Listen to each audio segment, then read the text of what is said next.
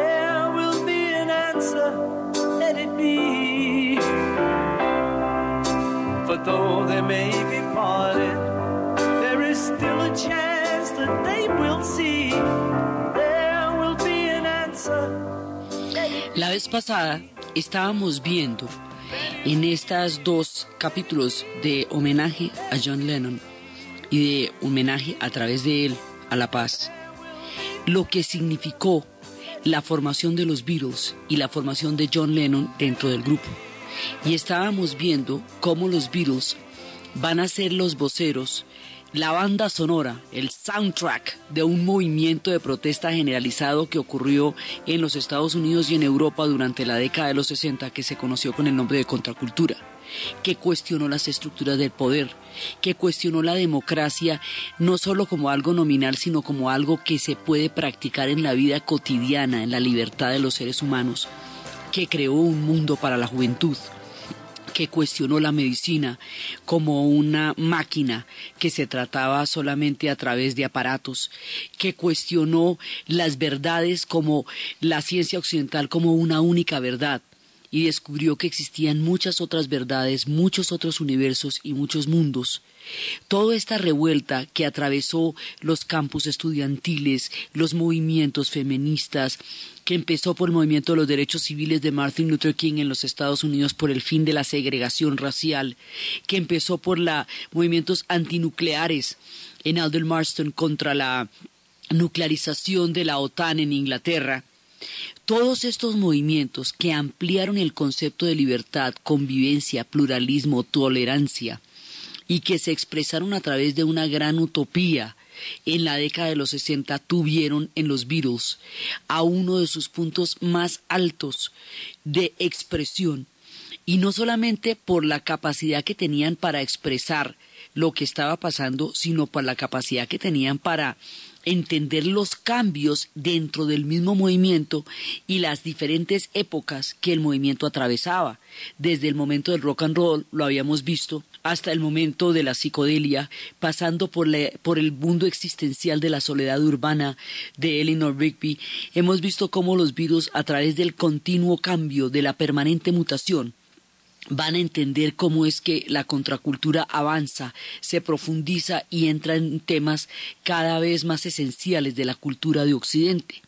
Y vimos cómo John Lennon fue siempre una piedra angular desde el punto de vista político del enfoque de los Beatles. Pues cada uno de ellos tenía, digamos, una mirada del mundo. Habíamos visto cómo la de George Harrison era mística y cómo a través de la India encontrará la vocación para el resto de su vida. La de, la de Paul McCartney va a ser melódica y cómo a través de su participación y de su genio musical va a crear ese sonido único que los Beatles van a traer. Y John Lennon va a tener la parte conceptual, la parte política y la parte más crítica. Y bueno, Ringo Starr puso su queridura y su chéveridad para bien de todos. Él no era un genio, pero era un chévere. Entonces resulta que la alquimia de estos cuatro, en el momento en que se encontraron en la vida, va a ser capaz de expresar en un punto fundamental de la formación de la música rock. Cuando gran cantidad de bandas, cuando uno de los puntos más importantes, más florecientes y más prolíficos en la creatividad del rock como ritmo musical porque es en el momento en que está pasando todo, está pasando Jethro Tull, está pasando Zeppelin, está pasando todas las cosas más maravillosas están pasando, están pasando The Doors, está pasando todos los grandes movimientos de los Rolling Stones como los sus majestades satánicas, el rock se está formando como un gran movimiento y los Beatles están abriendo la gran página del rock en la historia. Entonces habíamos visto cómo ellos son perfectamente conscientes del papel musical e histórico que van a cumplir y van cambiando con las épocas. Hay un momento en que se va a dar un proceso de politización y de radicalización de la contracultura, donde empiezan a llegar influencias ideológicas, la gente se empieza a alinear en grupos políticos y empieza a creer que hay verdades que deben sobreponerse por encima de las demás, que hay tendencias que son más ciertas que las otras. Es el momento de la gran influencia de la revolución cultural china, que para algunos se vuelven verdades absolutas es el momento en que hay gente que empieza a tomar la idea de movimientos violentos, cosa que es completamente contraria al pacifismo que ha caracterizado todas las movilizaciones de la década es un momento crítico porque cada uno va a alinearse y a buscar una verdad, un gurú, un líder a partir del cual afiliarse y al cual delegarle su conciencia personal de la búsqueda de un cambio de la sociedad. En ese momento, cuando el sectarismo y el dogmatismo empiezan a apoderarse de la contracultura, los Beatles salen con un manifiesto absolutamente brillante que se llama Revolution, revolución.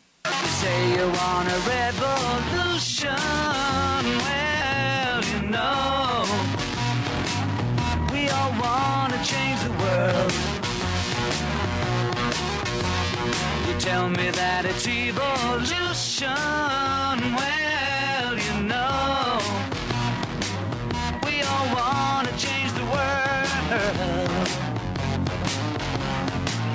But when you talk about destruction, don't you know that you can count me out? You know it's gonna be alright. alright. Alright.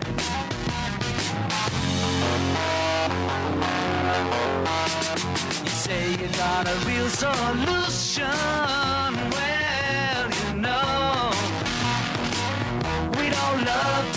To plan.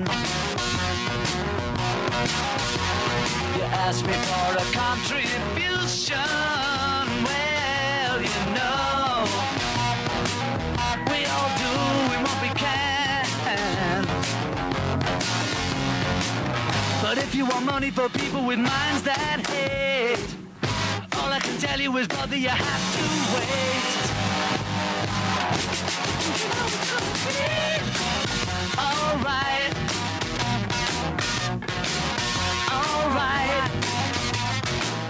Este es el manifiesto de los Beatles contra el dogmatismo. Usted dice que usted quiere una revolución. Bueno, sí me parece muy bien. Todos queremos cambiar el mundo. Usted me dice que eso es evolución y yo le digo que bueno, que eso está bien, que todos queremos cambiar el mundo, pero cuando usted me habla de destrucción, yo le digo que ahí sí tiene que contarme afuera, o sea, ahí me descuenta usted a mí.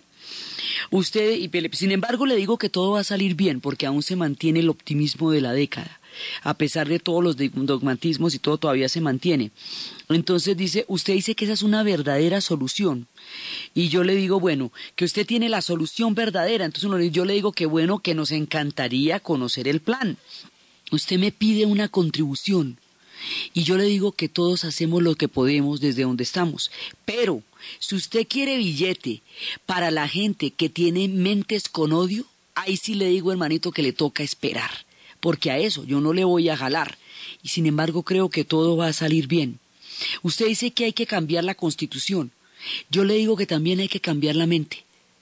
Y esto es muy importante porque una de las cosas que plantea la contracultura es que si se cambian las instituciones, y se cambia la, la, sociedad, pero la mentalidad de la gente sigue siendo la misma y las personas siguen aferradas a los viejos esquemas, solo se cambia un poder por otro. Las transformaciones se producen con, cuando cambian las condiciones externas, sí, pero también cuando cambian las condiciones mentales y la forma de pensar. A eso se le llaman microrevoluciones, la revolución en la vida cotidiana y en la vida interior. Entonces dice, sí, claro, me parece muy bien si usted quiere cambiar la constitución, pero yo lo que le digo es que si usted no cambia de mentalidad, si usted no libera su mente, usted va a seguir reproduciendo los mismos esquemas de poder que está criticando. Entonces, por eso le digo, usted tiene que liberar su mente también. Entonces, sin embargo, le dice, le digo que todo va a salir bien. Entonces, dice, libere su mente y, y, también le dice, bueno, usted que todos queremos una revolución, me parece muy bien. Pero si usted piensa que la revolución se hace cargando carteles con la foto del camarada Mao, yo le digo que por ahí yo tampoco creo que se va a poder hacer. Porque en ese momento la fiebre de la revolución cultural china va a ser tan supremamente contagiosa que muchos van a creer que esa es una única verdad.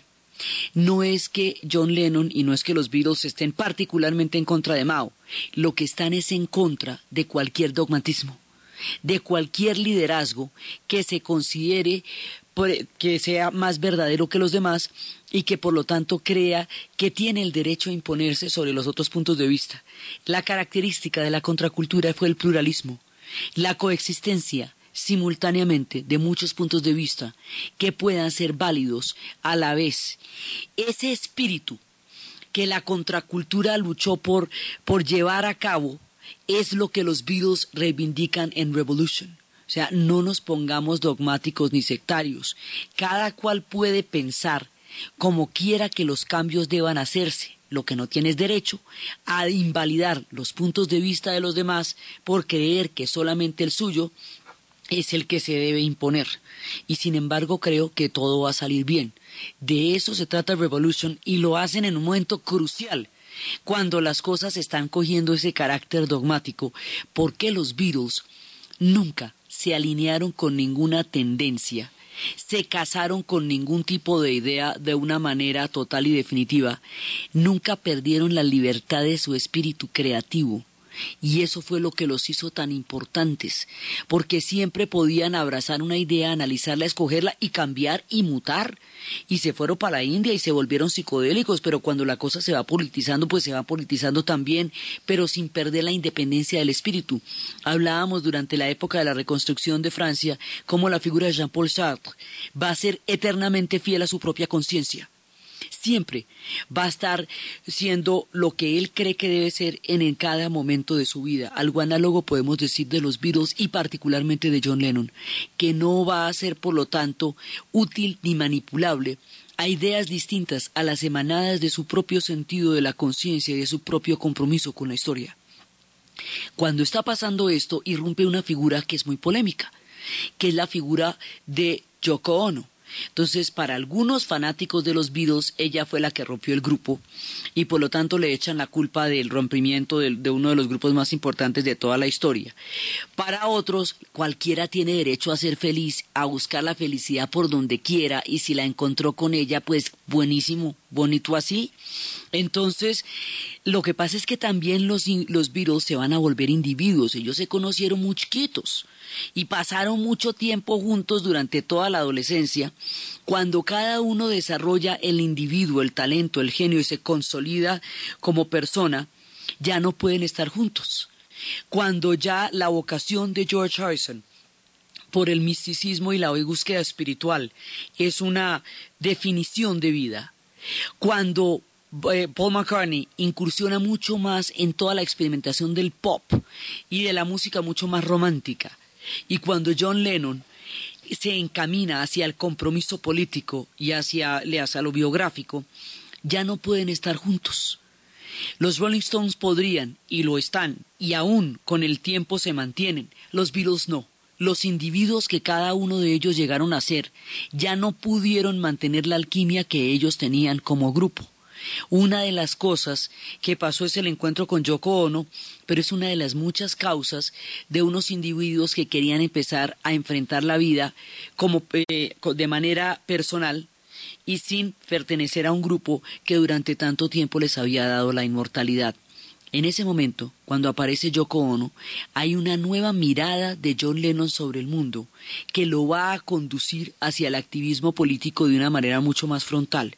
Y esta mirada empieza con la narración de cómo se conocen y se casan con ella, la balada de Johnny Yoko.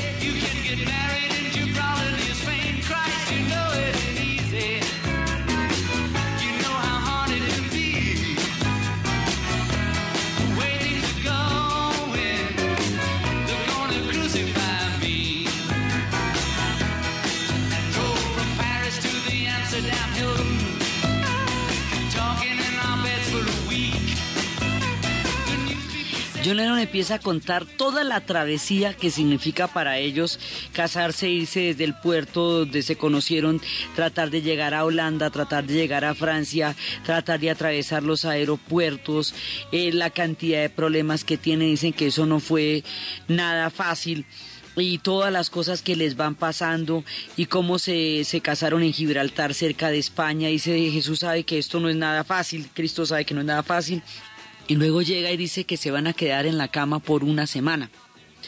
Y ahí en este punto hay una cosa muy importante. Con la popularidad que él y Yoko van a tener, y con el mundo publicitario, los medios, los, los paparazzis, digamos, que los perseguían a toda hora, entonces dijeron, mire, aquí vamos a hacer una cosa, como somos famosos igual, como somos populares igual, vamos a utilizar esa popularidad, vamos a aprovecharla en favor de la causa de la paz. O sea, ya que esto de todas maneras es una boleta y todo el mundo nos va a estar mirando y todo el mundo está encima de nosotros, pues démosle a la paz una oportunidad y demos que la gente pueda ver que existe una causa por la cual estamos peleando y empiezan a llevar un activismo simbólico. Y el activismo de ellos va a ser a través de los happenings, que era, happenings eran eh, especies de mm, actos desconcertantes que rompían la vida cotidiana y que llamaban hacia la atención de una nueva mirada sobre el mundo. Cuando ellos se quedan en la cama durante una semana, llenos de letreros y de símbolos de la paz, están atrayendo sobre el mundo la mirada al conflicto frente al cual se va a comprometer John Lennon de una manera total y definitiva, la guerra del Vietnam. Entonces ahí ellos se convierten en parte del activismo desde donde ellos pueden, que es desde la popularidad y desde el fenómeno de las masas. Ah, nosotros somos objeto de la masa, fenómenos del consumo popular, pues en lugar de ser fenómenos del consumo popular, simplemente por el ego, que eso no, no le ayuda a nadie, convirtamos este consumo popular en una idea que se le meta a la gente en la cabeza. Y la idea que se le mete a la gente en la cabeza es que hay que hacer la paz esto era hacer el amor y no la guerra, literalmente hablando. Entonces era hacer la paz y recibir a la gente desde la cama y dar las entrevistas desde la cama y aparecer desnudos como una forma de decir que ellos no están en la onda del belicismo, sino que están en la onda del amor. Era la época de las flores en el pelo que significaban los hijos de las flores. Son los pacifistas, porque las flores en el pelo significaba todo lo contrario a los fusiles. Por eso era que también en mayo, en el mayo francés, en el 68, le ponían claveles a la boca de los fusiles cuando estaban enfrente de las manifestaciones.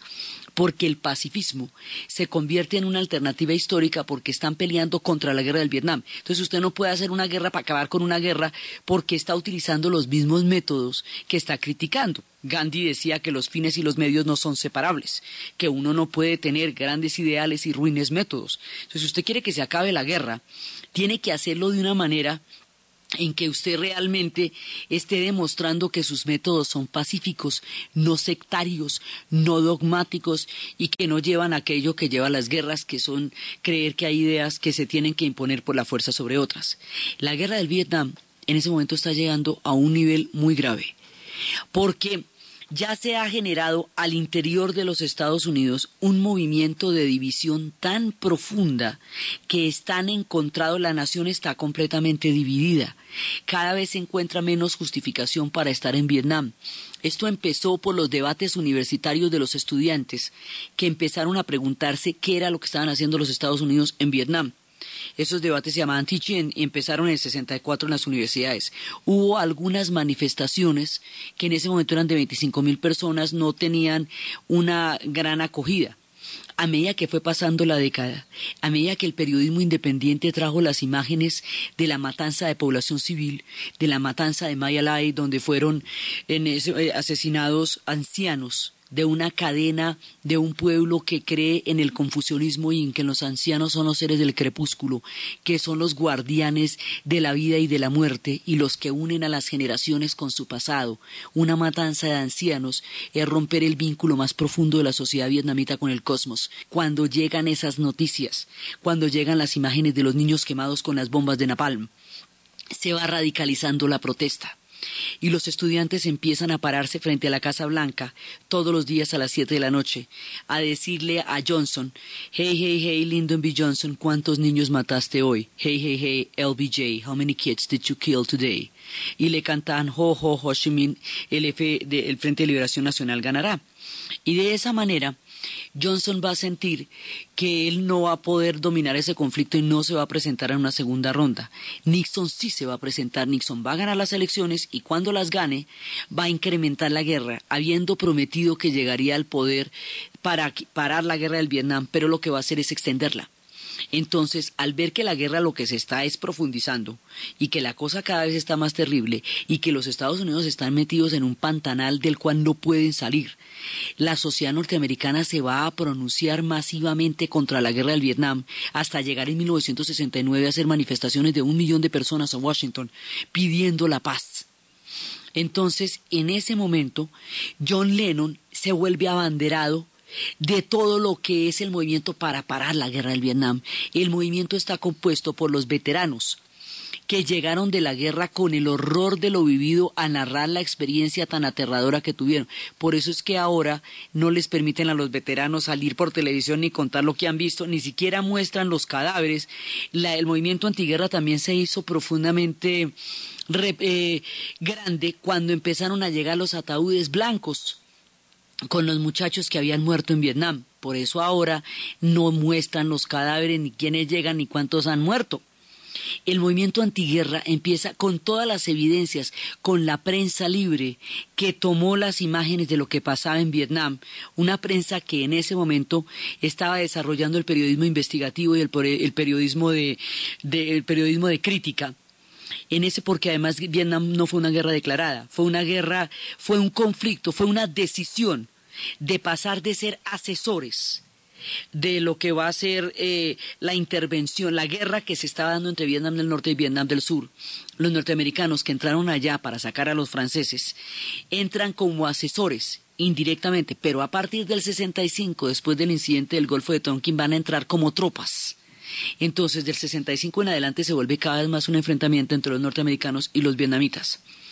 En ese momento es cuando se empieza a dar, el pueblo norteamericano empieza a sentir que fue arrastrado a un conflicto que no entiende, con mentiras y que de todas maneras no sabe por qué está metido ahí.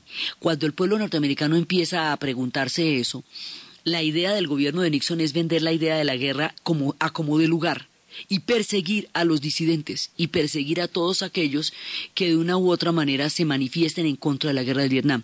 En ese momento, John Lennon está viviendo en los Estados Unidos y está participando activamente junto con muchos otros músicos en el movimiento antiguerra y por eso es que el festival más grande que se va a hacer, ahí no estuvo John Lennon, pero el festival más grande que se va a hacer por la paz, como un manifiesto generacional, va a ser el festival de Woodstock. Y la mayoría de las canciones que se hicieron, que se cantaron en Woodstock, eran himnos contra la guerra del Vietnam.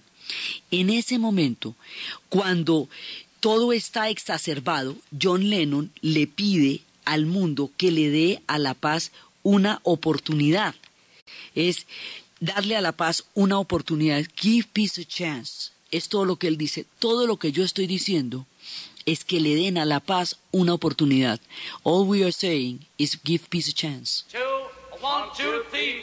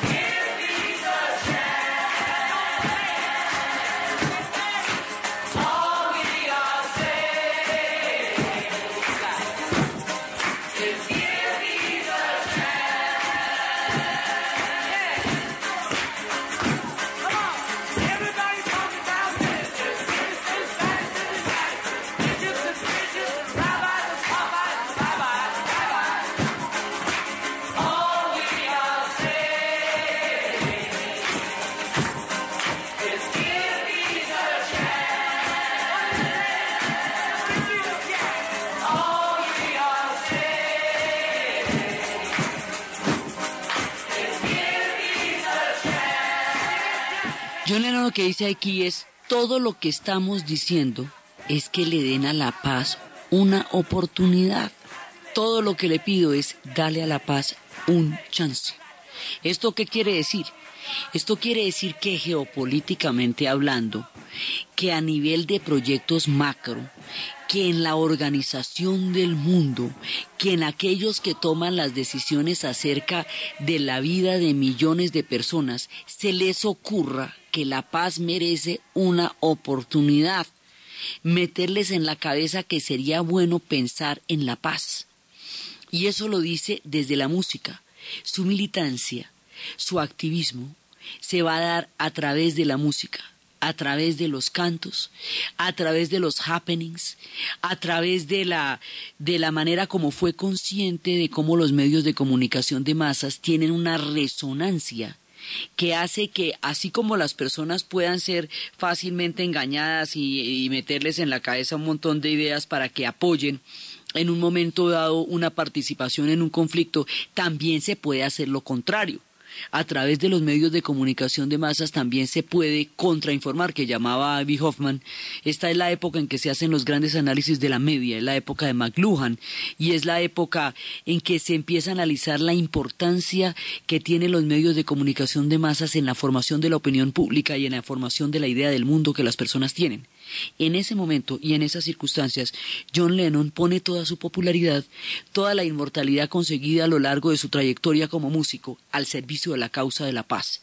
Por eso es que nosotros al rendir un homenaje a John Lennon, le estamos rendiendo a través de él un homenaje al pacifismo como idea y a la paz como proyecto, porque ese fue el proyecto de su vida y este hombre va a llegar a ser uno de los representantes más importantes, populares, conocidos y claros acerca de la idea de la paz en el momento en que la guerra de Vietnam estaba volviéndose un conflicto cada vez más aterrador, cada vez más sin salida, que desgarraba a la sociedad norteamericana por dentro y destruía física, emocional y mentalmente a los vietnamitas, que murieron tres millones de vietnamitas en la guerra tratando de independizar su país y que en ese momento estaban en una, en una situación histórica de polvorín y de sin salida. Y ahí, cuando las cosas están de ese tamaño, la frase es simple, vea, todo lo que le estoy diciendo es que le dé a la paz una oportunidad, no más, dele a la paz una oportunidad. Desde ese punto de vista, el espíritu crítico de John Lennon se va reflejado a través de su, de su carrera musical. Va a haber una, un disco que se, con un grupo que él tenía con Yoko Ono que se llama The Plastic Ono Band.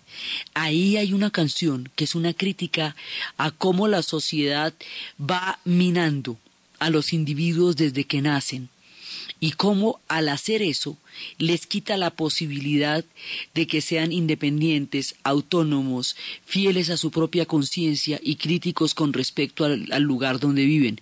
Un héroe de la clase obrera, working class hero. Soon as you're born, they make you feel small. By giving you no time instead of it all. Till the pain is so big you feel nothing at all.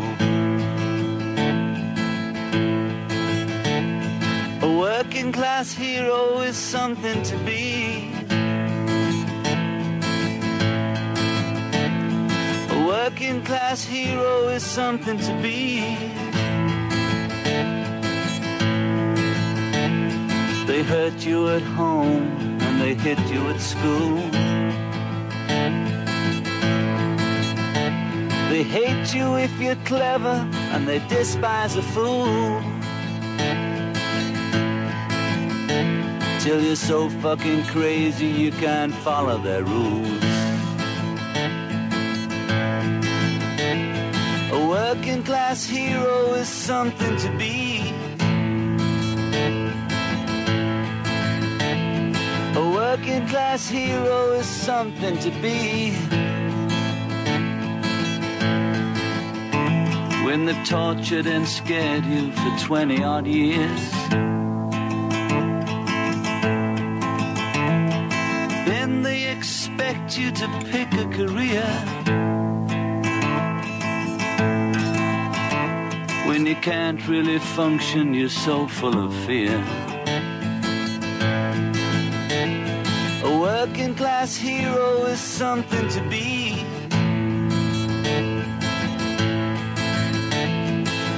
Working class hero is something to be. Keep you doped with religion and sex and TV.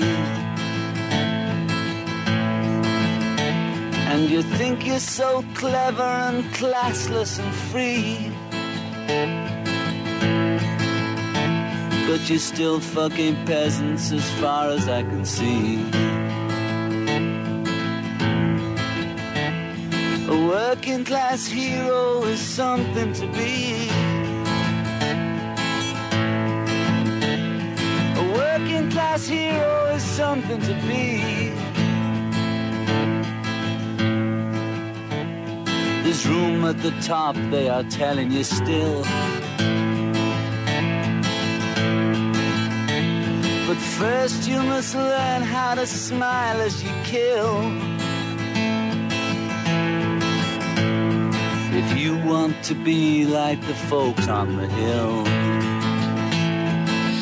Esto es una crítica profunda al sistema educativo y a la manera como a la gente le quitan la fuerza interior desde que nace.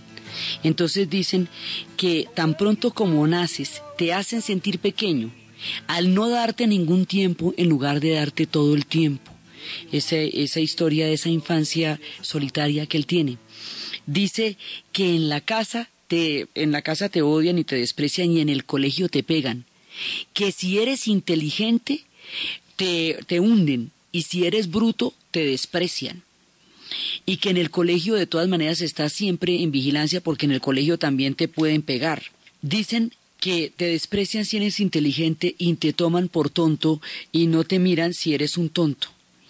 Dicen que te mantiene completamente dopado con religión, con sexo, con televisión, que te mantienen alienada la cabeza para hacerte sentir tan desclasado, tan libre, pero sigue siendo un campesino desde el punto de vista mío, o sea, ninguna de esas cosas te está liberando. Un héroe de la clase obrera es algo para llegar a ser, es lo que dicen en el coro. Un héroe de la clase obrera es algo para llegar a ser. Te dicen que todavía hay espacio en la cima del éxito, pero que para eso tienes que aprender a sonreír mientras matas. Y un héroe de la clase obrera es algo para seguir. Durante todo el tiempo de la carrera dice que después de que te han aterrorizado y te han asustado por más de 20 años, esperas que elijas una carrera.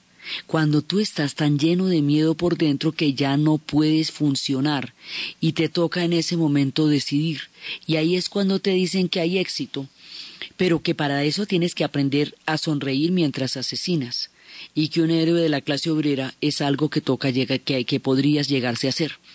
El asunto es que la educación en Inglaterra ha sido uno de los factores más criticados también por el rock, por, por lo autoritaria, por la frialdad, por la formalidad y por la escalada hacia el éxito en que se les inscribió. El hipismo va a cuestionar estos esquemas de poder y esos esquemas de soledad y de falta de afecto como bases fundamentales de la profunda soledad interior que van a tener las sociedades industriales. Va a criticar la escalada por el poder como un fin en la vida, va a criticar la búsqueda de todos esos espejismos como formas que justifiquen cualquier tipo de dominación y de opresión a los demás en nombre del éxito. Este héroe de la clase obrera es el manifiesto que John Lennon hace a esa crítica. Esto se va a repetir en casi todas las temáticas del rock y desde los grupos, desde los cantantes como John Lennon hasta los grupos como Genesis o como Pink Floyd más adelante, van a escribir grandes cantidades de piezas musicales y van a componer para criticar esta orientación del modo de vida inglés. Eso es lo que va a hacer en Pink Floyd en el lado oscuro de la luna y en los Animals y en, el, en la pared, en The Wall. Todo eso va a ser recurrente de aquí en adelante.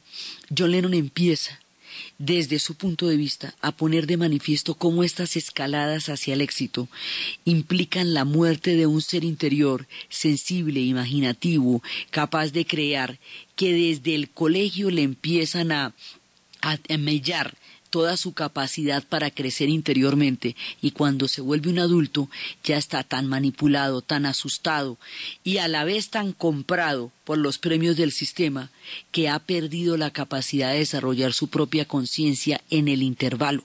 De eso se trata un héroe de la clase obrera.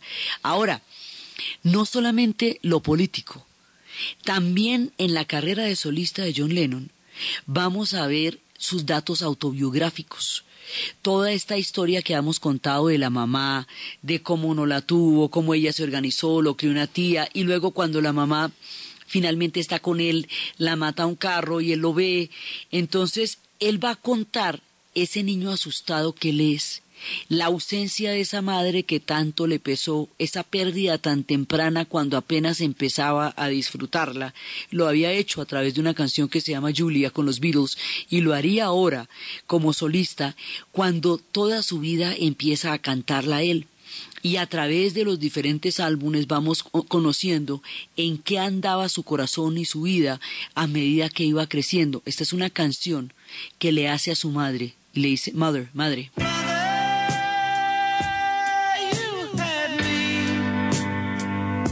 But I never had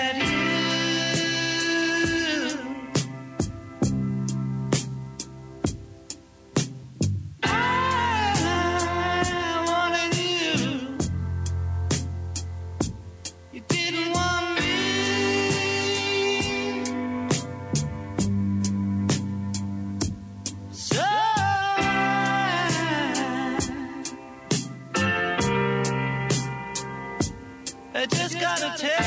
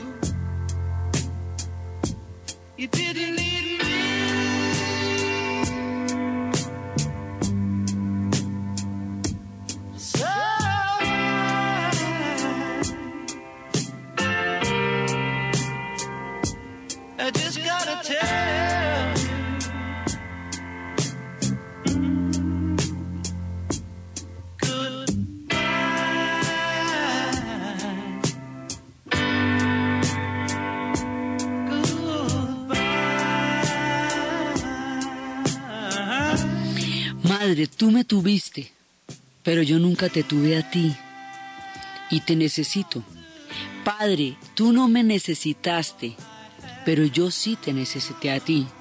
Hasta luego. Él va contando cómo esa orfandad a él lo va a afectar tanto y cómo cada uno de él tomó sus padres tomaron las decisiones sobre él que él no pudo tomar sobre ellos. La madre lo tuvo, pero no la tuvo a ella. El padre ni estuvo ni lo necesitó. Y él dice, tú me dejaste, pero yo nunca te dejé. Tú no me necesitaste, padre, pero yo sí te necesité. Y le dice a, la mamá, tú me tuviste, pero yo nunca te tuve a ti. Y de esa orfandad se despide, y esa orfandad la va contando autobiográficamente como una ausencia que siempre le va a pesar en la vida. Después de eso, él va comparando y va, digamos, va mezclando toda la autobiografía, la política, los sueños, la utopía. También cuando decía que Dios es un concepto que los hombres eh, arman para creer, para relacionarse con el mundo, y entonces hacía todo un manifiesto de desengaño que no creía ni en Buda, ni en Alá, ni en los virus, ni nada, que solamente creía en Yoko Ono. Y Yoko Ono va a ser todo su universo. Después hubo un tiempo en que se van a separar y él va a estar tan supremamente afectado por la separación que Elton John va a organizar un concierto para invitarlos a los dos y que se vuelvan a juntar. Porque de ahí en adelante siente que él no podía ser feliz sin ella. Ellos dos van a constituir un universo, una mirada frente al mundo, una unidad. De ahí en adelante. Entonces va a haber un tiempo en que él se, se, vuelve a enamorar, digamos, se vuelve a encontrar con ella, empieza a cantar para ella y con ella hace el proyecto de su vida privada, digamos, su vida de adulto, su vida personal, su vida privada la va a hacer con ella y el homenaje que le rinde dentro de esa etapa que él quiere vivir y a la que tiene derecho como todos los seres humanos es una canción que se llama Mujer, Woman. Woman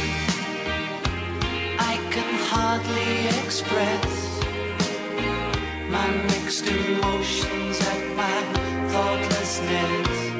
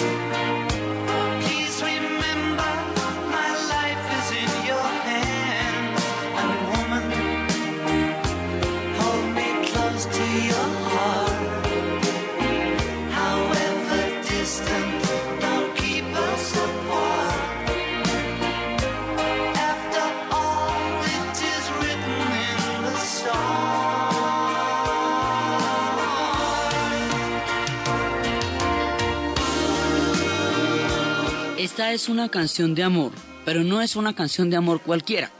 Es una canción en la cual él le quiere explicar a ella lo que para él como ser humano significa haberla conocido. Es una canción a Yoko Ono y le dice, mujer, yo quiero que tú entiendas al pequeño niño que hay dentro de mí.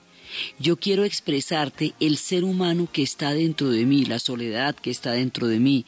Yo quiero expresar lo que tú has significado para mí, que me has enseñado el valor del éxito, que me has enseñado el sentido de la vida. Él lo que le explica es a esa orfandad, a esa carencia, a todo ese, ese pedazo que le ha faltado en la vida, todo lo que la presencia de Yoko Ono le hace como mujer y cómo ella le ayuda a mitigar esa ancestral soledad. Le habla desde lo profundo, desde lo esencial, desde el ser humano que es él, para explicarle a ella lo que significa la llegada de ella a su vida. Por eso se llama Woman en el, en el disco de Double Fantasy. Y así él empieza a atravesar su universo personal, ya después de haber denunciado las manipulaciones en canciones como Mind Games, ya después de haber atravesado mil crisis políticas. Una época en que intentaron sacarlo de los Estados Unidos por el activismo contra la guerra del Vietnam, pero en la época en que lo, lo van a expulsar de los Estados Unidos, en ese momento se produce un cataclismo político que es el Watergate, y el Watergate es el escándalo por medio del cual se descubre que en la reelección, segunda campaña de Nixon a la presidencia, el Partido Republicano eh, puso micrófonos en la sede de la campaña presidencial de los demócratas, o sea, espió llenó eso de micrófonos para saber cuál era la estrategia de campaña que tenían los demócratas. Eso es ilegal. Entonces, cuando se descubre eso, cuando se descubre que Nixon sabía que los hombres del presidente estaban involucrados, que estaba utilizando su poder como presidente para, a través del espionaje, derrotar mediante el conocimiento previo de las fórmulas de sus contrincantes de campaña. El edificio se llamaba Watergate. Por eso es que se llama así el escándalo. A través de eso, y luego empiezan a ver cómo empiezan a hostilizar a todos los activistas, a todos los disidentes, a los músicos, empiezan a empapelar a los grupos teatrales con cantidades de juicios que los hacían que imposible que se presentaran. Los principales líderes de la contracultura van a llevar ser llevados a un juicio en Chicago que va a ser un juicio totalmente viciado de nulidad por su carácter tan tendencioso y porque de una vez antes de empezar el juicio a los ocho de la contracultura ya estaban condenados, porque era un juicio político para, no contra ellos, sino contra una generación. Estaban enjuiciando el movimiento antiguerra, la generación que se opuso al sistema, el pensamiento crítico, el pensamiento independiente, todos aquellos que no comulgaran con una idea que trataba de venderse contra viento y marea en un momento en que la conciencia crítica de una generación no estaba para ser fácilmente manipulada y se oponía de frente a la manera como el sistema quería que la gente pensara lo que al sistema le convenía que la gente pensara. En ese momento lo van a sacar de los Estados Unidos, pero resulta que el escándalo y la manera como persiguieron a los disidentes hace que se desprestigie la campaña contra John Lennon y se pueda quedar en los Estados Unidos. Eso le permite terminar los años de su vida con John Lennon, eso le con Yoko Ono y eso le permite tener un bebé, Sean. Y ese niño va a ser la representación de todo el afecto que él nunca tuvo, va a tratar de solucionar con ese niño el abandono que él tuvo como niño y que le dio a su primer hijo Julian.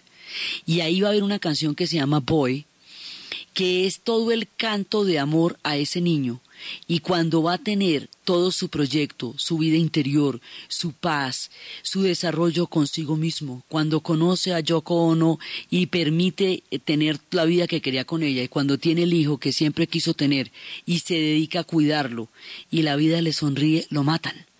Y lo matan en el momento en que estaba todo por decir y en que en las épocas tan oscuras que vivimos ahora, su pensamiento nos hace más falta que nunca por eso, a medida que pasan los tiempos del crimen, nos hace más falta John Lennon que cuando lo mataron y cuando el mundo vivió ese duelo, porque su conciencia crítica hubiera sido una luz importantísima en los tiempos tan oscuros en que estamos viviendo.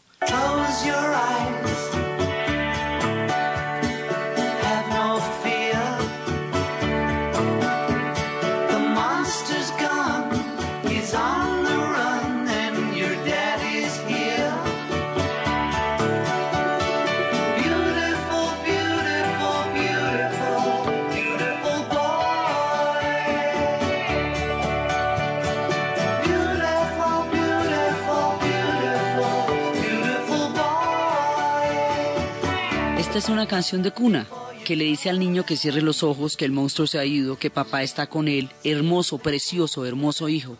Con esa canción de cuna, él está viviendo lo que siempre soñó. La paz que le pidió al mundo la empieza a vivir en su corazón. el sueño que tanto quería se va haciendo realidad.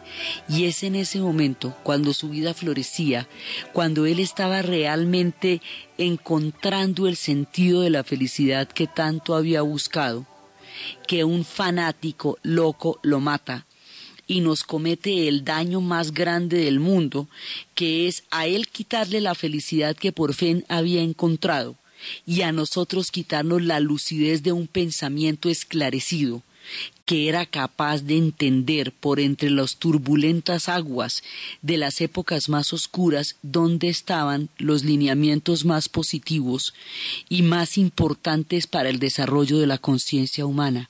Era un humanista, era un pacifista, era un hombre íntegro con una mirada lúcida, penetrante y crítica sobre todas las manipulaciones que los sistemas hacen de, las sociedades y de los individuos. Por eso hemos rendido a través de él un homenaje al humanismo, a la paz, a la utopía, aquellos que intentaron cambiar el mundo para hacerlo más tolerante, para hacerlo más vivible, para hacer de todos nosotros mejores compañeros de especie, que fue de lo que se trató la contracultura.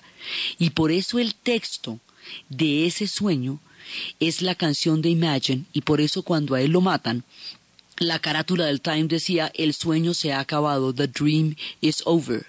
Y hay una amarga asociación de sueños rotos con la muerte de John Lennon pero nos queda siempre su memoria y su recuerdo para abocarlo, y por eso hemos hecho estos dos homenajes, a él y a la paz, y por eso los dejamos con Imagine. Entonces, desde los espacios de los soñadores, que no son los únicos, desde los espacios de los pacifistas, desde los espacios de un hombre que encontró y buscó todas las instancias de la vida, las personales, las inmortales, las individuales, el amor, la causa contra la guerra, la conciencia histórica de su época, una de las mentes más importantes y musicalmente más dicientes de toda la historia reciente y de las generaciones que fueron capaces de soñar un mundo mejor y desde la posibilidad de que los sueños se puedan cumplir a través de las utopías y también de la música. En la producción Jessy Rodríguez. Y para ustedes, feliz fin de semana.